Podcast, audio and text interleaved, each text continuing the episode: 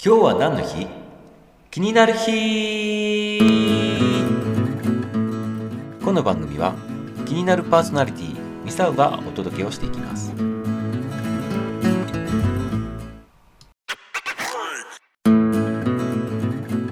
はいいかがでしたでしょうか？昔の今日を振り返りながら今日も張り切っていきましょう。そしてこの番組がためになった面白かったもっと聞きたいなと思われましたら是非いいねとフォローをお願いします。明日も楽しみにしていてくださいね。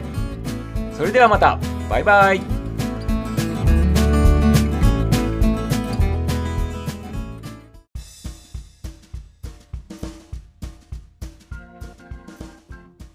2021年8月21日昔の今日は何の日だったんでしょう？今日は献血記念日です。今日はこの献血記念日についてねこの歴史とね背景をね振り返ってみたいなっていうふうに思っております。なぜ8月21日が献血記念日なのかっていうとね1964年昭和39年のこの日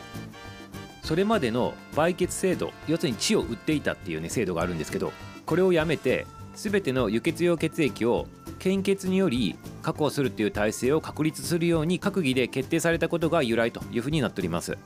そしてそれまでの日本ではどうしてたのかって言ったら日本赤十字社今の赤十字血液センターがね血液銀行を設立して献血のね無償提供を呼びかけとったということなわけですね。要するに国民の人たちに対して血液をねこう無料で提供してくださいっていうふうにねこう言っとってでその血液銀行のところに保管しとったということなんですけどしかしでございますね。これ戦後でございます。戦後間もない3年後1948年に民間の商業血液銀行っていうのがね次々に設立していってね無償でねあのこの赤十字の方に献血をするっていう人が激変したということなわけですね。これどういうことなのかって言ったら赤十字の場合はただでねこう血液をね提供するわけですよね。しかし民間の業種血液銀行っていうのは血をね提供する代わりにねお金もらえるわけですね。血をねどうせ渡すんだったらお金もらえる方がいいよっていうことでみんながねこのね血をね売ったということなわけですね。その結果どうなったのかって言ったらねこれ想像通りでございます。血液のあの質がめちゃめちゃ低下したということとあとね病気の人のね血液とかがねあってねそれがね感染していってしまうというね俗に言う肝炎とかねそういった形になる人もねあの続出したということなわけですね。でこれがねこの血液銀行の方にこの売血要するに血を売るっていうことをやる人たちが続出したということなわけですね。これが売血常習者というふうにね呼ばれとるわけですね。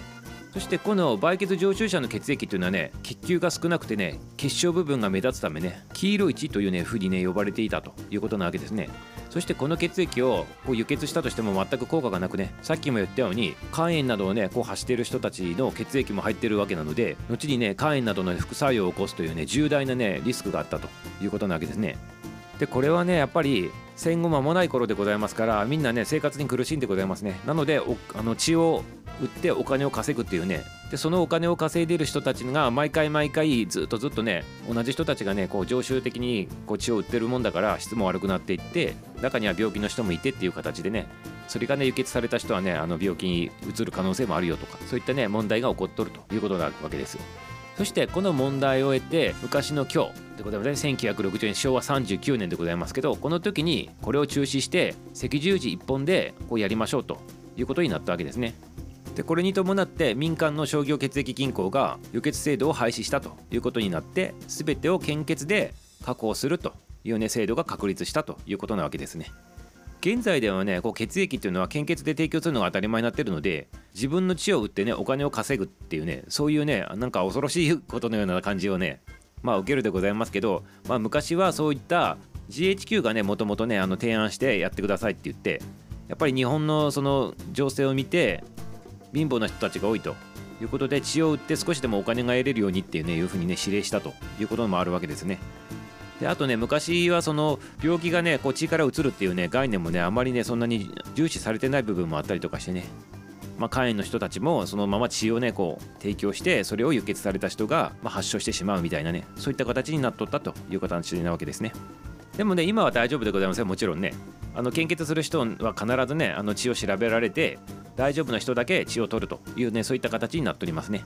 はいただねあの献血に今ね行くとねあの簡単なジュースもらえたりねお菓子もらえたりするということなわけですね。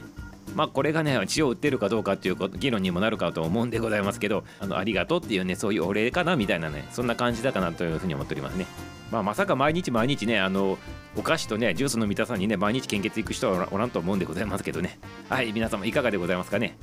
はい。ということで今日はねこの血にまつわるお話献血記念日でございました。